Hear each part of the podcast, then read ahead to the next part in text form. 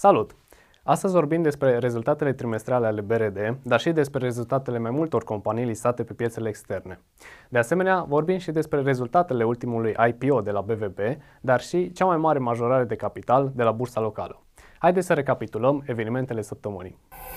Grupul BRD a încheiat primul semestru cu un profit net de 616 milioane de lei, oarecum similar celui de acum un an.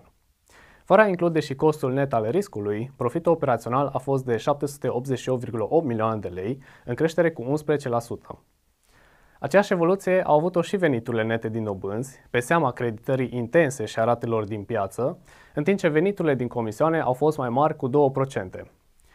Conducerea BRD a precizat că banca a avut o dinamică comercială foarte bună pe toate liniile, chiar și în contextul macroeconomic actual dificil.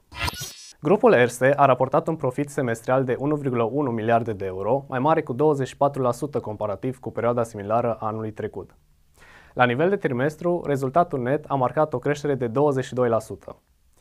Conform conducerii, creșterea împrumuturilor a fost superioară așteptărilor, în timp ce veniturile nete din dobânzi ale grupului au crescut cu 16%, ca rezultat al creșterii ratelor dobânzilor și a volumului de credite. Meta Estate Trust a atras 14 milioane de lei de la investitori în urma IPO-ului derulat recent. Conform companiei, în cadrul ofertei au participat peste 160 de investitori. Meta urmărește creșterea volumului de active totale la 100 de milioane de euro în următorii 3 ani, dar și extinderea prezenței sale pe alte segmente ale pieței de real estate. One United a anunțat încheierea operațiunii de majorare a capitalului social. În urma celor două etape ale operațiunii, compania a tras 253,7 milioane de lei de la investitori, aceasta fiind cea mai mare majorare de capital a unei companii listate la bursa locală. Capitalul atras va fi folosit pentru susținerea strategiei de creștere a societății, astfel încât să poată valorifica oportunitățile apărute în piață. Romgaz a anunțat printr-un comunicat faptul că a finalizat cu succes tranzacția cu Exor. Directorul economic al Romgaz, Răzvan Popescu, a afirmat că în perioada imediat următoare se vor continua formalitățile necesare pentru asigurarea nevoii de finanțare a cotei de participare a Romgaz la dezvoltarea proiectului Neptun Deep.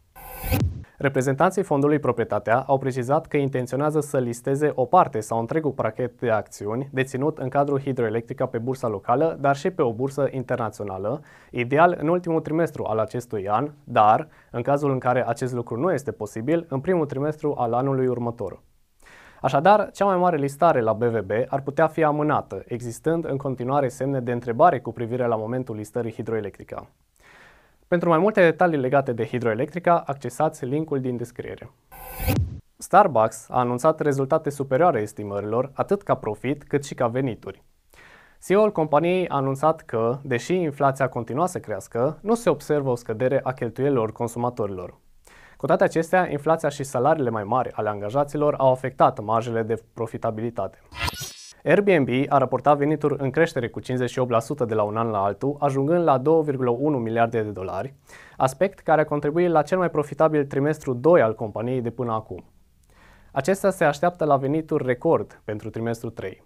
De asemenea, compania a anunțat și un program de răscumpărare de 2 miliarde de dolari. Societe General, acționarul majoritar al BRD, a raportat rezultate superioare așteptărilor, chiar și în contextul impactului produs de exitul din Rusia de 3,3 miliarde de euro. Analiștii estimau o pierdere netă de 2,8 miliarde de euro, banca înregistrând o pierdere de 1,5 miliarde. CEO-ul grupului a numit decizia de a părăsi Rusia ca fiind foarte tristă, dar necesară. Robinhood a anunțat o scădere a utilizatorilor activ lunar, dar și al activelor aflate în custodie. De asemenea, CEO-ul companiei a anunțat și o reducere cu aproximativ 23% a numărului de angajați. Atât veniturile cât și profitul au fost sub așteptările analiștilor.